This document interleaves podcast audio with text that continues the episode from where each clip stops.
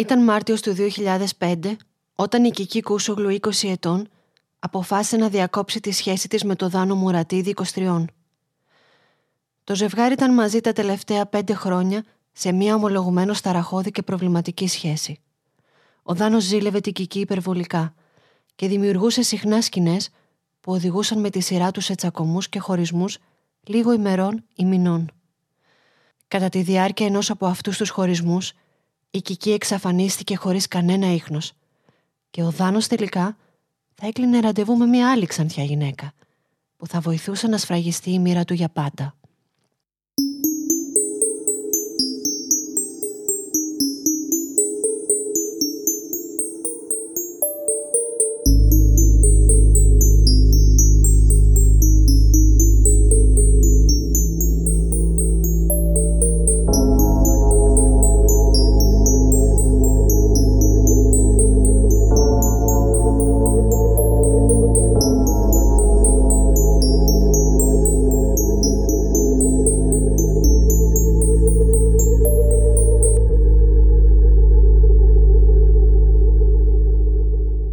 Γεια σας, είμαι η Αθηνά. Καλώς ήρθατε στο πρώτο mini bonus επεισόδιο αυτού του True Crime Podcast.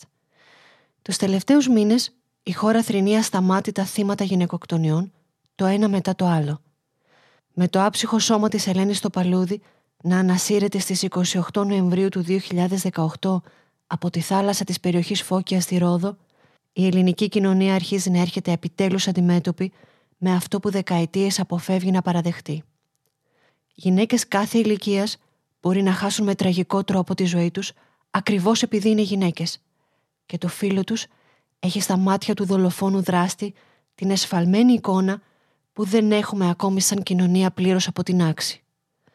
Δεκάδες χιλιάδες γυναίκες δολοφονούνται κάθε χρόνο παγκοσμίως από τα χέρια πρώην ή νυν συντρόφων τους καθώς προσπαθούν να τερματίσουν μια κακοποιητική σχέση ή γάμο. Αυτό που τα μέσα συχνά ονομάζουν έγκλημα πάθους είναι ο λάθος τίτλος για αυτό που στην πραγματικότητα είναι ένα παιχνίδι δύναμης και επιβολής. Καθώς το πάθος, ο έρωτας και η αγάπη ουδεμία σχέση έχουν με τη βία και το φόνο. Αυτόν ακριβώς τον τίτλο θα χρησιμοποιήσουν πολλά από τα άρθρα της εποχής όταν θα γράφουν τον επίλογο της τραγικής ιστορίας της Κικής Κούσογλου. Η ιστορία αυτή όμως θα ξεκινήσει με την εξαφάνισή της τον Απρίλιο του 2005. Στις 13 Απριλίου, η οικογένεια της Κικής στη Βέρεια θορυβείται όταν εκείνη δεν θα εμφανιστεί στο καφέ που δουλεύει ως σερβιτόρα για δύο συνεχόμενες ημέρες. Η μητέρα της δηλώνει αμέσως στην αστυνομία την εξαφάνισή της. Τα στόματα των ανθρώπων που γνωρίζουν το ζευγάρι στη Βέρεια είναι ανοιχτά και αμέσως όλοι θα υποδείξουν προς περαιτέρω διερεύνηση τον πρώην σύντροφο της νεαρής. Οι έρευνες πράγματι στρέφονται στο Δάνο Μουρατίδη, με τον οποίο η Κική χώρισε δύο εβδομάδες πριν, έπειτα από σχέση πέντε ετών. Η αστυνομία προσεγγίζει τον Μουρατίδη, ο οποίος παραδέχεται πως πέρασε τη νύχτα της 10η προς 11η Απριλίου με την Κική στο σπίτι του. Παρά το γεγονός ότι πρόσφατα έχουν διακόψει τη σχέση τους, ο Δάνος υποστηρίζει ότι ήταν ακόμη πολύ ερωτευμένος μαζί της, κάτι που γνωρίζουν και καταθέτουν πολλά άτομα από τον περίγυρό τους. Ο Δάνος δουλεύει ως μπάρμαν σε ένα μαγαζί κοντά στο καφέ, στο οποίο εργάζεται η Κική. Και μετά το τέλος της βάρδιάς τους, τα ξημερώματα της 11ης Απριλίου, εκείνος προσφέρθηκε να τη γυρίσει σπίτι της. Τα σχέδια που είχε για αργότερα το ίδιο βράδυ ο Δάνος απροσδόκητα ακυρώθηκαν. Και τότε ήταν που κάλεσε την Κική να ξαναβρεθούν και να περάσουν λίγο χρόνο στο σπίτι του. Η Κική στην αρχή αρνήθηκε την πρότασή του, αλλά λίγο αργότερα άλλαξε γνώμη. Το ζευγάρι πέρασε κάποια ώρα μαζί που, σύμφωνα με τον Μουρατίδη, αποκοιμήθηκαν στο κρεβάτι του. Όταν εκείνος ξύπνησε περίπου στις 6 το πρωί, η Κική είχε φύγει. Ο Δάνος, θεωρώντας ότι η απόφασή της να χωρίσουν ήταν τελικά οριστική, έστειλε ένα γραπτό μήνυμα στο κινητό της που έλεγε «Όπως νομίζεις εσύ, ελπίζω να είσαι ευτυχισμένη. Καλά να περνάς, φυλάκια». Με αυτή την εκδοχή της ιστορίας, ο Μουρατίδης ήθελε να πετάξει από πάνω του τις υποψίες για εμπλοκή του στην εξαφάνιση της Κικής. Όμως όσοι γνώριζαν την υπόθεση, είτε απλά παρακολουθούσαν τις εξελίξεις, είτε γνώριζαν το ζευγάρι, δεν μπορούσαν παρά να διακρίνουν πόσο η ιστορία του Δάνου ακουγόταν λάθος. και το γεγονός ότι η καθομολογία του ήταν ο τελευταίος που την είδε τις πρωινές ώρες της ημέρας πριν την εξαφάνισή της, τον έκαναν να φαίνεται πολύ ύποπτο. Την ίδια εντύπωση είχε και η αστυνομία. Όλα τα στοιχεία που είχαν συγκεντρώσει απέκλειαν το ενδεχόμενο η Κική να έφυγε μόνη μέσα στη νύχτα και να επέλεξε να εγκαταλείψει τη ζωή της και την οικογένειά της στη Βέρεια ξαφνικά. Όμως πέρα από υποθέσεις, δυστυχώς οι αρχές δεν είχαν τίποτε άλλο. Δεν υπήρχε πτώμα, δεν υπήρχαν καν ενδείξεις ότι διαπράχτηκε κάποιο έγκλημα. Έτσι η οικογένεια της Κικής που διψούσε για απαντήσεις απευθύνθηκε στην εκπομπή της Αγγελικής Νικολούλη. Η Αγγελική Νικολούλη είναι η πιο δημοφιλής αστυνομική ρεπόρτερ στην Ελλάδα και κατέχει αυτή τη θέση από το 1995. Ως παρουσιάστρια και υπεύθυνη προγράμματος της εκπομπής «Φως στο τούνελ», έχει καταφέρει για πάνω από 25 χρόνια να βοηθήσει με τις έρευνές της και το αλάνθαστο ένστικτό της στις αρχές να διελευκάνουν 26 δολοφονίες και να βρεθούν 1650 άνθρωποι που αναζητούνταν από τις οικογένειές τους. Δεν είναι λίγες οι φορές που το τηλεοπτικό κοινό παρακολούθησε με κομμένη την ανάσα να εκτιλήσεται μπροστά στα μάτια τους το κουβάρι κάποιας συγκλονιστικής υπόθεσης με τους ίδιους τους δολοφόνους να ξεσκεπάζονται on κάμερα από τις επίμονες έρευνες και ερωτήσεις της δημοσιογράφου. Η Αγγελική Νικολούλη ανέλαβε να φιλοξενήσει την υπόθεση της Κικής στην εκπομπή της.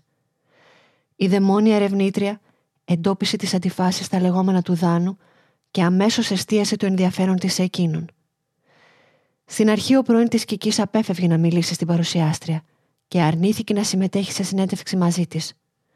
Μάλιστα, στις επίμονες κλήσεις της ερευνήτριας απαντούσε ενοχλημένος, καθώς όπως έλεγε δεν τον άφηνε ήσυχο κατά τη διάρκεια αυτού του προσωπικού του δράματος.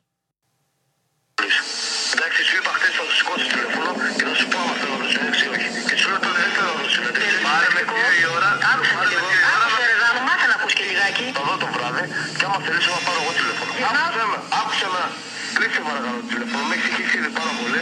Σου είπα το βράδυ, άμα θελήσω, θα πάρω εγώ τηλέφωνο. Να σου πω δάνω, μήπως συγχύζεσαι εύκολα. Κλείσε το τηλέφωνο. Λέω, μήπως συγχύζεσαι εύκολα. Λίγο αργότερα ο νεαρό όμως άλλαξε στάση. Άρχισε πιο ενεργά να συμμετέχει στις έρευνες για την ανέβρεση της Κικής και δέχτηκε εν τέλει να μιλήσει στην Αγγελική Νικολούλη. Αυτό που δεν είχε συνειδητοποιήσει ο Δάνος είναι ότι η βίαιη συμπεριφορά του, οι εκρηκτικές εκδηλώσεις ζήλιας του και η ιστορία που έλεγε σε όλους για εκείνο το τελευταίο βράδυ του με την Κική που δεν έβγαζε κανένα νόημα είχε κάνει σαφές σε όλους ότι αυτό που αναζητούσαν πλέον δεν ήταν η Κική ζωντανή αλλά τα αποδεικτικά στοιχεία που θα τον σπρώξουν να ομολογήσει την πράξη του. Η Αγγελική Νικολούλη συναντά το Δάνο Μουρατίδη. Εκτός από την κάμερα της εκπομπής, έχει εξοπλιστεί και με δεύτερη κάμερα – με σκοπό να αποτυπώσει τις αντιδράσεις του και αυτά που λέει όταν νομίζει πως η κάμερα της εκπομπής είναι κλειστή. Η αστυνομική ρεπόρτερ ακολουθεί ένα πανέξυπνο σχέδιο ψυχολογικής πίεσης. Όσο του παίρνει συνέντευξη μέσα στο αυτοκίνητό του, του ζητά να οδηγήσει σε ερημικές τοποθεσίες, για τι οποίες εκείνη έχει κρυφές πληροφορίες ότι και εκεί μπορεί να είναι θαμένη, φτάνουν μέχρι έξω από το σπίτι της, όπου ο Δάνος βλέπει τους συγγενείς της, αλλά και τελικώς φτάνουν στο δικό του, όπου επισκέπτονται το ύπνο δωμάτιό του, από το οποίο φαίνεται να χάθηκαν τα ίχνη της εκείνο το βράδυ. Ο Μουρατίδης δεν διαχειρίζεται καλά την πίεση που του ασκείται. Απαντά στις ερωτήσεις κάθιδρος. Οι κινήσεις του είναι νευρικές και ζητά συμβουλές διαχείρισης άγχους δίθεν αστειευόμενος. Οι ερωτήσεις της δημοσιογράφου είναι στοχευμένες και τελικά θα αποδειχτούν προφητικές. Τον ρωτά αν άκουσε ήδη την Κική να επικοινωνεί με κάποιον άλλον εκείνο το βράδυ αν τσακώθηκαν, αν πήρε τα προσωπικά της αντικείμενα μαζί όταν έφυγε τη νύχτα από το πλευρό του. Όσο ο Δάνος προσποιείται ότι βοηθά τις αρχές στην αναζήτηση της Κικής, μία μαρτυρία έρχεται να ενισχύσει τις υποψίες για την ενοχή του. Η κοπέλα με την οποία είχε σχέση πριν την Κική απευθύνεται στις αρχές και καταθέτει σχετικά με τη σωματική και ψυχολογική βία που υπέστη όσο ήταν ζευγάρι. Όταν η κοπέλα του είχε ζητήσει να χωρίσουν, εκείνος αρχικά αντέδρασε ήρεμα και προσφέρθηκε να την πάει στο σπίτι της, κάτι εντελώς αντίθετο με την εκρηκτική φύση του. Τελικά ο Δάνος την οδήγησε, αντί για το σπίτι της, σε μια ερημική τοποθεσία. Τη χτύπησε και την εγκατέλειψε αβοήθητη. Η αστυνομία επίσης εντοπίζει την απόδειξη της αγοράς ενός φτιαριού τις ημέρες μετά την εξαφάνιση της Κικής και την ασυνήθιστα υψηλή συχνότητα κλήσεων προς έναν ξάδερφό του. Ο κλειός για το δάνο στενεύει επικίνδυνα, ώσπου το τελευταίο κομμάτι του παζλ έρχεται να κουμπώσει και να δώσει στην αστυνομία τη σιγουριά που χρειάζεται για να τον καλέσει ξανά στο τμήμα και να τον οδηγήσει να ομολογήσει τελικά το έγκλημά του. Το μήνυμα που ο Δάνος έστειλε στις 6 και 18 το πρωί της 11 η Απριλίου από το κινητό του προς το κινητό της Κικής το όπως νομίζεις εσύ, ελπίζω να είσαι ευτυχισμένη, καλά να περνάς φυλάκια, ήταν με το δικό του σκεπτικό μια κίνηση που θα τον βοηθούσε να δημιουργήσει ένα άλοθη. Ένα έγγραφο όμως από την εταιρεία κινητής τηλεφωνίας θα έδειχνε ότι και τα δύο κινητά, αυτό του Δάνου και αυτό της Κικής, τη στιγμή που εστάλει το μήνυμα, εξέπεμπαν από την ίδια κεραία, τη Βέρεια 1800, που σήμαινε ότι ήταν πολύ κοντά το ένα με το άλλο. Στις 11 Αυγούστου του 2005, τέσσερις μήνες από τη μέρα που εξαφανίστηκε η Κική Κούσογλου, ο δολοφόνος της οδηγήθηκε στην ασφάλεια. Εκεί ομολόγησε το έγκλημά του, αποκαλύπτοντας όλες τις θλιβερές λεπτομέρειες του πρόωρου τέλους της νεαρής κοπέλας. Σύμφωνα με το δολοφόνο, όταν έφτασαν στο σπίτι του, εκείνος μπήκε να κάνει μπάνιο. Όταν βγήκε, η Κική τον περίμενε στο κρεβάτι του μόνο με το εσώρουχο, όμως οι επαφές τους διακόπηκαν απότομα μετά από περίπου 15 λεπτά, καθώς η Κική δεν ήθελε να συνεχίσουν. Ο Δάνος τελικά έβλεπε τηλεόραση όσο εκείνη αποκοιμήθηκε. Τότε εκείνος αποφάσισε, ορμόμενος πάντα από την παθολογική του ζήλια, να ψάξει το κινητό της τηλέφωνο για να διαπιστώσει αν υπάρχει άλλος άνδρας με τον οποίο επικοινωνεί η Κική. Ένα μήνυμα προς μια πολύ κοντινή της φίλη θα επιβεβαιώσει τις υποψίες του και αμέσως θα την ξυπνήσει για να ζητήσει εξηγήσεις. Το πρώην ζευγάρι θα τσακωθεί με φοβερή ένταση και τελικά το μοιραίο δεν θα αργήσει να συμβεί. Την τράβηξα πάνω μου. Δεν θυμάμαι αν φώναζε ή αν είπε κάτι. Όταν την άφησα, δεν κουνιόταν. Έπιασα το σφιγμό της. Διαπίστωσα πως δεν αναπνέει. Εκείνη την ώρα τα έχασα. Πανικοβλήθηκα και αποφάσισα να την εξαφανίσω. Δεν ξέρω τι έπαθα, λες και δεν ήμουν εγώ. Θα ομολογούσες στους αστυνομικούς. Αφού στραγγάλισε την κική, την τοποθέτησε στη θέση του συνοδηγού στο αυτοκίνητό του και οδήγησε σε ένα ερημικό άνοιγμα στην περιοχή του φράγματος ασωμάτων Ημαθία στις όχθες του Αλιάκμονα. Το κινητό της και τη τσάντα της τα πετά σε διαφορετικό σημείο. Λίγο αργότερα, ο δράστης επικοινωνεί με τον 40χρονο ξάδερφό του Παναγιώτη Κανέλη και του τα λέει όλα. Εκείνος συμφωνεί να τον βοηθήσει να καλύψουν το έγκλημα. Επιστρέφουν μαζί στο σημείο και αποφασίζουν ότι το σώμα πρέπει να θαυτεί, καθώς η αρχική ιδέα του εξάδελφου να την πετάξουν από το φράγμα του Αλιάκμονα τους φοβίζει ότι θα οδηγήσει την νεκρή σε σημείο που τελικά θα εντοπιστεί. Κανονίζουν να συναντηθούν αργότερα για να δράσουν υπό την κάλυψη της νύχτας. Ο Δάνος πηγαίνει εκείνη την ημέρα κανονικά στη βάρδιά του στη δουλειά, αλλά θα ζητήσει να φύγει νωρίτερα προσποιούμενος αδιαθεσία. Αειδιαστικές λεπτομέρειες θα έρθουν στο φως κατά τη διάρκεια της ομολογίας, καθώς θα αποκαλυφθεί ότι πριν το ραντεβού στο σκοτάδι με τον ξάδερφο για να θάψουν τη δολοφονημένη Κική, ο Δάνος θα ταξιδέψει με φίλους του στη Θεσσαλονίκη και θα περάσει κάποιες ώρες σε οίκο ανοχής. Μετά τα μεσάνυχτα, οι δύο άντρες θα σκάψουν ρηχό τάφο και θα θάψουν το σώμα σε σημείο που αργότερα θα υποδείξουν στην αστυνομία. Το πτώμα θα έρθει στην επιφάνεια μετά τη σύλληψη των ενόχων από τις αρχές και θα παραδοθεί στον ιατροδικαστή σε πλήρη σύψη και έπειτα στην οικογένεια για να ταφεί όπως της πρέπει. Στις 15 Νοεμβρίου 2005, κάτω από δρακόντια μέτρα ασφαλείας, θα ξεκινήσει η δίκη του δολοφόνου της Κικής Κούσογλου. Τον βαρύνουν οι κατηγορίες της ανθρωποκτονίας από πρόθεση και της περιήβρηση νεκρού, ενώ ο ξάδερφός του Παναγιώτης Κανέλης κατηγορείται για υπόθαλψη εγκληματία και επίσης περιήβρηση νεκρού.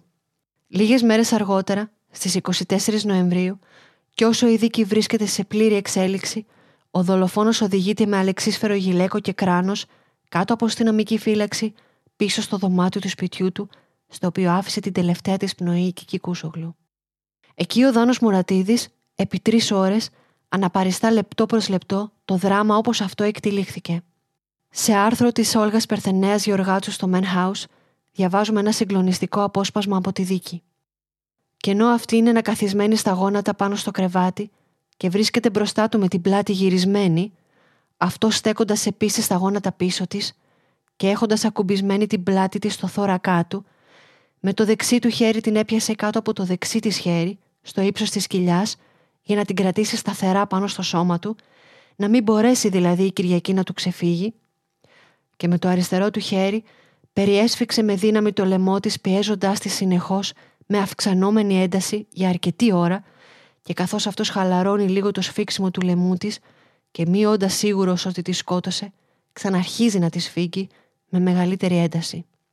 Η Κυριακή, πλέον αδύναμη να προβάλλει κάποια αντίσταση, αφού ο κατηγορούμενος φρόντισε προηγουμένως να την κρατήσει με τέτοιο τρόπο που να μην μπορεί αυτή να κινηθεί ή και να προσπαθήσει να του ξεφύγει, βρίσκει βίαιο ασφικτικό θάνατο από τα χέρια του κατηγορουμένου που ήταν ο αγαπημένος της για πέντε χρόνια από την τόσο νεαρή ηλικία της.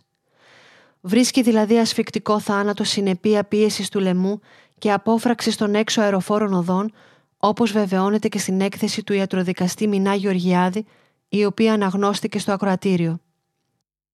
Η δίκη ολοκληρώνεται με το μεικτό ορκωτό δικαστήριο Θεσσαλονίκης να καταδικάζει το δράστη της δολοφονίας σε ισόβια κάθριξη, ενώ το συνεργό στη συγκάλυψη Παναγιώτη Κανέλη σε ποινή 4 ετών. Η γυναικοκτονία της Κικής Κούσογλου δυστυχώς δεν ήταν ούτε η πρώτη, ούτε η τελευταία.